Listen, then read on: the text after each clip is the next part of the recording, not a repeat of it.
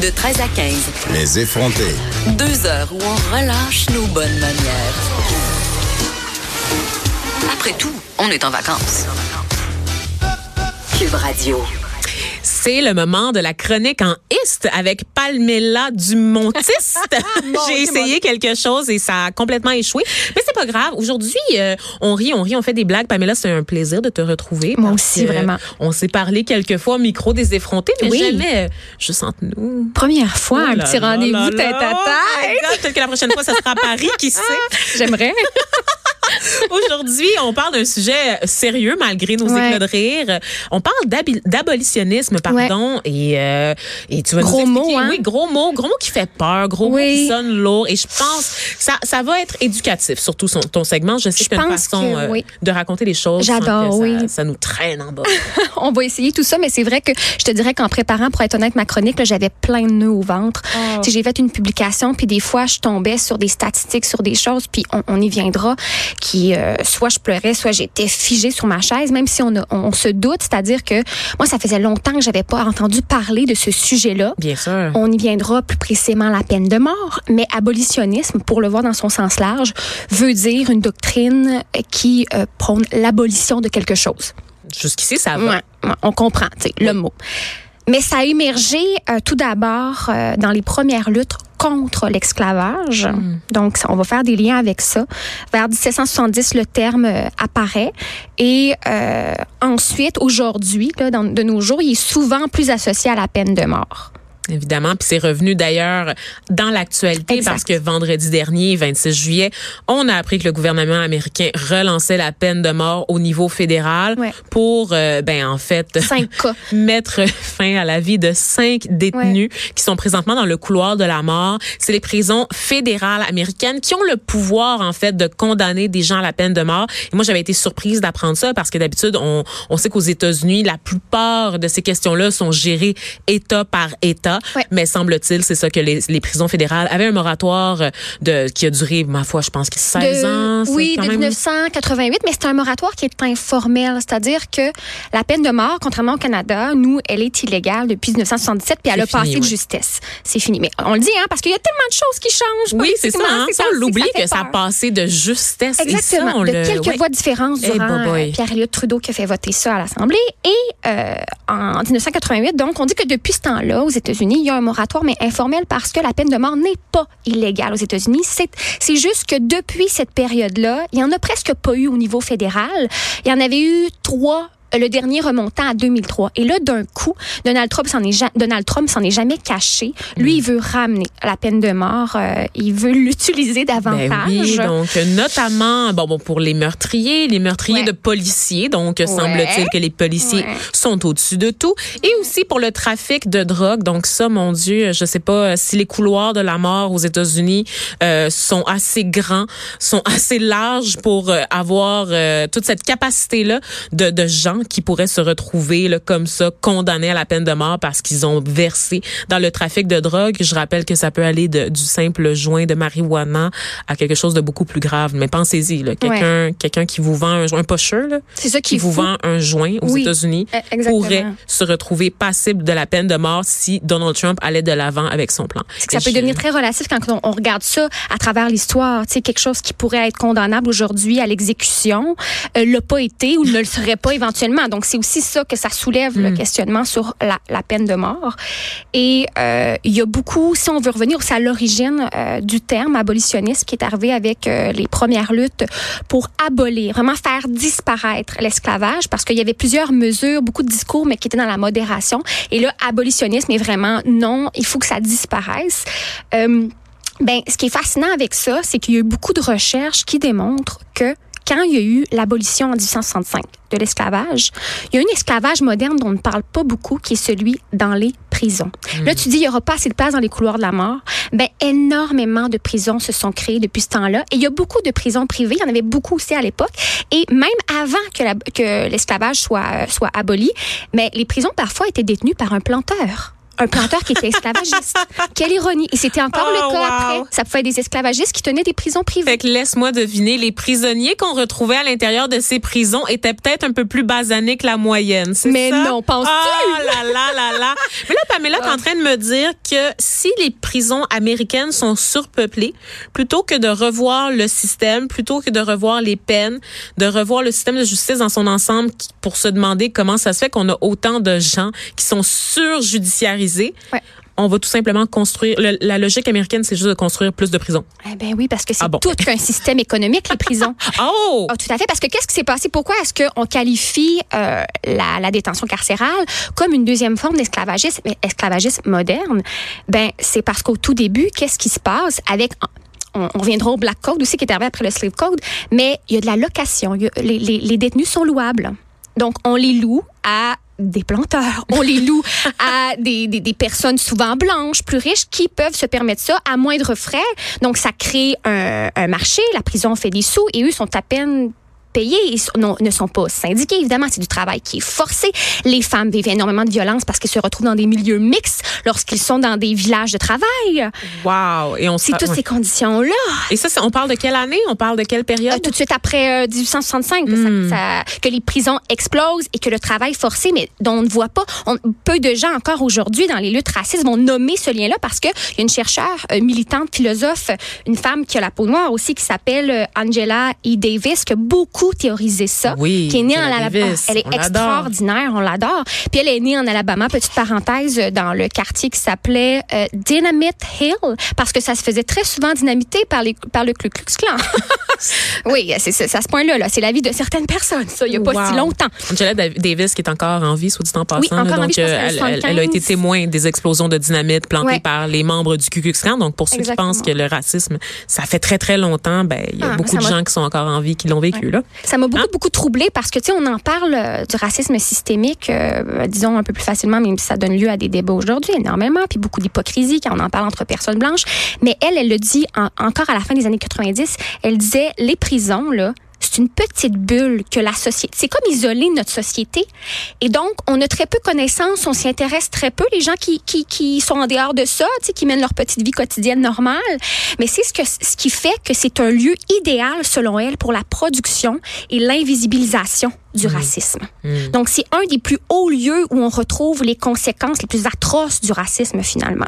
Et euh, pour revenir aussi au début des prisons, travail forcé, je veux dire, suite à l'abolition de l'esclavage, euh, et, et, et, et bien, attends, j'ai perdu mon point, mais... Mais j'aimerais ça, si tu permets, pendant que tu retrouves ton Oui. point, faire une petite parenthèse. Je te permets de lire. Ça me fait penser à toute la situation entourant la prison Leclerc pour femmes. Oui. Donc là, on a beaucoup parlé de race, mais on a beaucoup parlé des États-Unis. Mais si on se ramène ici, au Québec, aux femmes québécoises qui sont actuellement détenues dans une ancienne prison où il y avait des hommes avant. Ah on a évacué les hommes parce que c'était insalubre, puis on a décidé de placer les femmes là. Pourquoi? Parce que la prison dans laquelle étaient était pire que celle-là. Fait que c'est une amélioration pour les femmes, alors qu'on a enlevé les hommes de cette prison-là. Et donc, la prison de Leclerc, ça intéresse personne. On on non, on n'arrête pas de voir passer des nouvelles, des actualités qui nous disent que les, les c'est un cours à scrap, que les femmes sont maltraitées, qu'il y a de la vermine, que c'est pas isolé, que les femmes Ouais. doivent dormir à même le sol, que tout s'écroule. Et on s'en fout. Ouais. On s'en fout. Il n'y a pas un politicien qui va inclure dans son programme des mesures pour améliorer les conditions de vie et de détention des femmes dans cette prison-là. Pourquoi? Parce que c'est pas payant électoralement de s'intéresser aux détenus. Tu l'as dit, c'est une bulle fait, ouais. en marge de la société, peu importe la gravité du crime commis. Ouais. Que ce soit que tu es en prison parce que tu as plein de factures non payées ou que tu es en prison pour un meurtre, on se fout de toi. Tu es traité dans le dans la traité de la même façon aux yeux de la société, tu n'existes pas et si tu existes, tu n'as pas le droit d'exister, tu ne mérites pas d'exister. Et c'est ça qui est terrible en fait, on peut faire le parallèle, c'est pas parce qu'on parle des États-Unis qu'on est mieux ici nécessairement au Canada. Ah. D'ailleurs, il y a un très grand mouvement, ben un très grand mouvement. Pour moi, je considère qu'il est grand, mais pour la majorité des gens qui nous écoutent en ce moment, ils vont considérer ça peut-être marginal. Ce que je veux dire, c'est que les voix se font de plus en plus entendre des gens qui militent pour l'abolition des prisons, Oui. et ce même au Canada. Oui, Donc au Québec, on a des poignées de militants qui plaident pour la réinsertion sociale, pour l'accompagnement des prisonniers. Pourquoi? Parce que souvent, en fait, la prison, on l'a vu avec les jeunes contrevenants notamment, ça devient une école, une école pour apprendre le crime. ça devient un endroit où on va s'endurcir. Une personne qui passe un moment derrière les barreaux a énormément de chances d'y retourner. Donc, on ne gagne pas ouais, en Il y a temps très de, peu de d'études aussi qui parlent des, des, des, des dommages, des conséquences de cette industrie-là de la punition Mhm. sur les soi-disant, je veux dire, criminels, les personnes qui sont jugées et incarcérées. Donc, juste ça démontre que c'est un système qui est appliqué automatiquement, mais sans grand questionnement, vu qu'on n'est pas, on sait pas clairement qu'est-ce que ça fait. Beaucoup parlent d'état végétatif. Euh, Il y a pas très peu d'appre- Beaucoup sont sur la drogue, même si c'est pas légal en prison d'en Mhm. Ouais, avoir. ça passe quand même. Il y en a. Moi, j'ai rencontré, j'ai eu la, dis la chance parce que ça m'a été une claque en plein visage, puis en même temps, une, ça m'a éclairé sur cette situation-là quand je suis allée à la prison de Bordeaux euh, il y a deux ans. T'as été à la prison de Bordeaux. Ouais, j'étais à la prison de Bordeaux. J'allais fait- dire chanceuse, puis je, m'explique Ouais. pourquoi. C'est excessivement dur quand on est journaliste, là, ou peu importe, d'obtenir l'autorisation d'aller dans une prison. Et c'est pour ça, en fait, que les nouvelles nous tombent au Mm. compte-gouttes ou viennent souvent de milieux militants qui représentent des détenus. Pour tout le monde qui n'est pas, qui a pas un lien direct avec un détenu derrière les barreaux, c'est excessivement dur d'entrer dans les établissements pénitentiaires d'un bout à l'autre du pays. Même les journalistes ont difficilement accès. Ben, Mohamed Lotfi, c'en en Oui. est un. C'est à cause de lui, moi, que j'ai pu rentrer parce qu'il est extraordinaire personne, journaliste pour le voir, mais aussi agent, si je peux le nommer comme ça, euh, culturel pour la réinsertion des, des prisonniers, des détenus. En fait, on faut, faut plus utiliser détenus, là. Ils sont détenus là-bas. Et c'est des hommes à la prison de Bordeaux, pour rappeler. Et j'avais eu la chance, en fait, c'est ça, d'aller faire un court-métrage avec eux parce qu'ils ont des cours de cinéma, parce que sinon, là, ils sont pris dans leur cellule à juste ressasser, rien faire, parfois se droguer. Il y en a clairement qui me l'ont dit, là, qui étaient drogués en permanence. Là, il y en a. Et quand je suis arrivée là, je savais pas à quoi m'attendre. J'étais un peu naïve comme personne. Et euh, il y avait dix gars qui m'ont accueilli avec une chanson. euh, une chanson- oui, c'était tellement beau avec mon nom. Ils chantaient Pamelita. Du montiste. Oui, c'est super. Avec du rap mélangé à travers tout ça. Et il il y avait, il était en ligne, les dix gars. Et ce qui m'a le plus marqué, c'était qu'il n'y avait qu'un homme blanc, et là je dis blanc de, peau blanche, mais je sais pas après ça d'où il venait, quoi que ce soit, mais c'était dix gars euh, dont les neuf autres étaient de minorité visible, beaucoup d'hommes noirs. Et moi, j'ai tout de suite, ça m'a. J'ai, mais voyons donc, je n'étais même pas au courant. Tu sais, oui, tu- oui, on le sait, mais ça n'a juste pas de bon sens qu'ils soient autant surreprésentés. Et c'est ce qu'on sait, tu sais, en Mais les parlant. visages sur les statistiques, c'est ça. De Les- dire Ah, un pourcentage, c'est très, très abstrait, mais quand tu vois les faces, t'es comme, ouh, il y a c'est un pas problème. normal. Moi, en tant que Montréal- québécoise, j'étais là, mais c'est pas normal. Et puis, c'est exactement ça. Aux États-Unis, même chose. Les hommes noirs sont six fois plus représentés en prison que ce qu'ils le sont en société. Hmm. Est-ce qu'ils sont tous, tous, tous des méchants criminels Mais ou non, est-ce que. parce que si on vient à la base avec le Black Code, quand euh, il y a eu l'abolition de l'esclavage, ben euh, on a voulu, voulu limiter les droits des personnes noires. On a voulu les asservir. Donc le Black Code, après le Slave Code, disait ben qu'on pouvait punir, incarcérer des personnes à la peau noire pour des choses aussi banales ou douteuses, ambiguës que le vagabondage, que avoir dit quelque chose de dérangeant. Pourquoi? Parce qu'en les transférant là, ben on, le- on leur brimait leur liberté politique, entre autres. On les asservissait, ils étaient sous tutelle, mais on pouvait les utiliser pour travailler.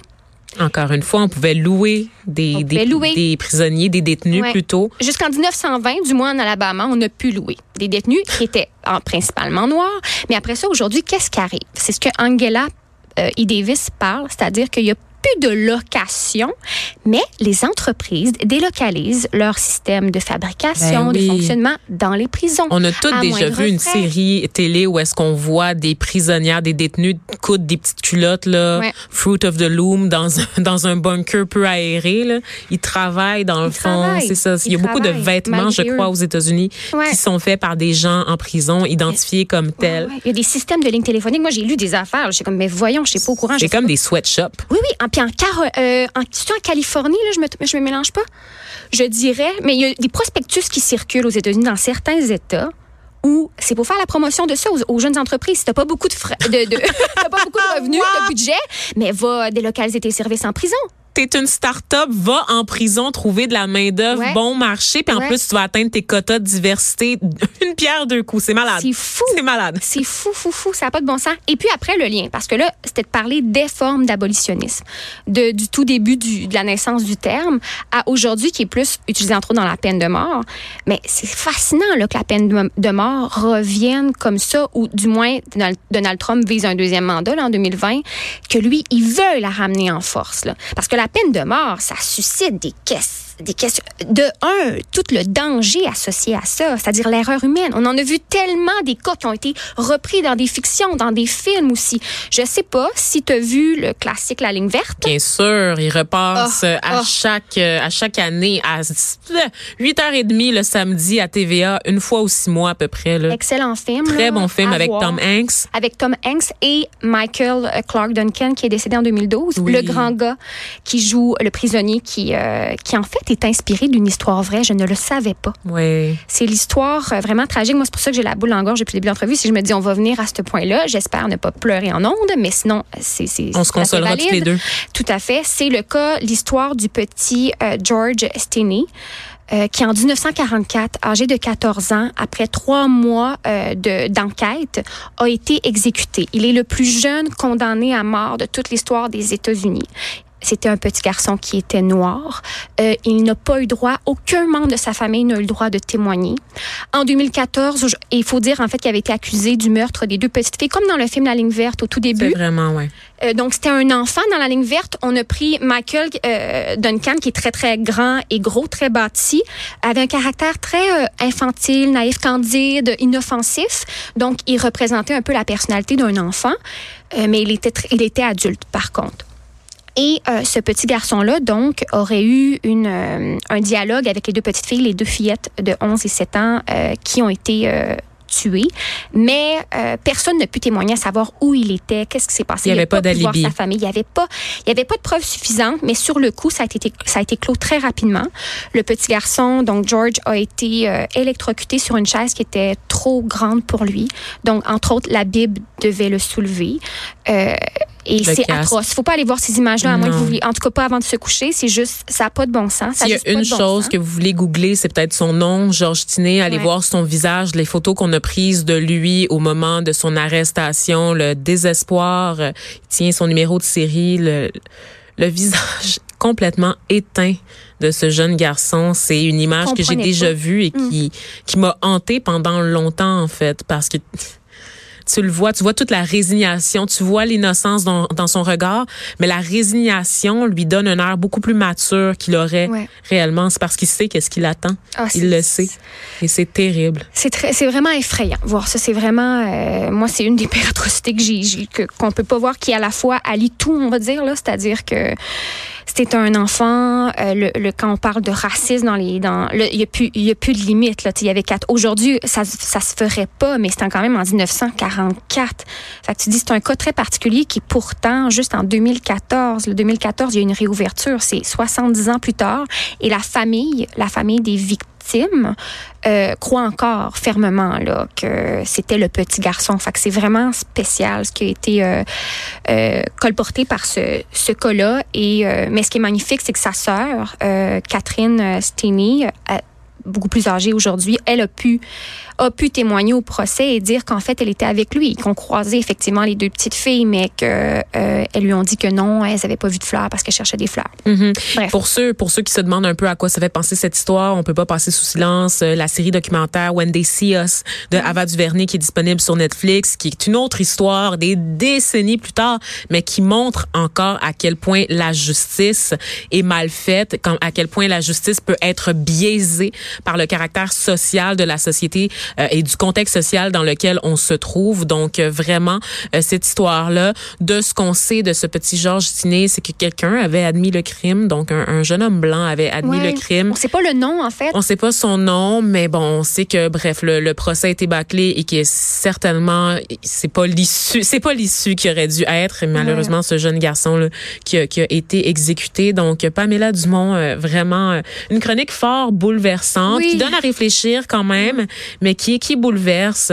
Donc, merci encore une fois d'avoir été là avec nous, ma chère. Toujours un plaisir quand même. Tu nous apprends tellement de choses. Oh, mais là, j'adore ça. C'est une encyclopédie, une encyclopédie ouverte, une encyclopédiste, cette fille. Donc, Pamela Dumont, on se retrouve la semaine prochaine. Ça sera Oui. pas moi, ça va être Geneviève, mais c'est sûr que j'écoute de toute façon. C'est comme si j'étais Ben là. oui, pour vous donner Je la bise dans Je suis là en l'accueil. esprit. Voilà, exactement. Merci à toi.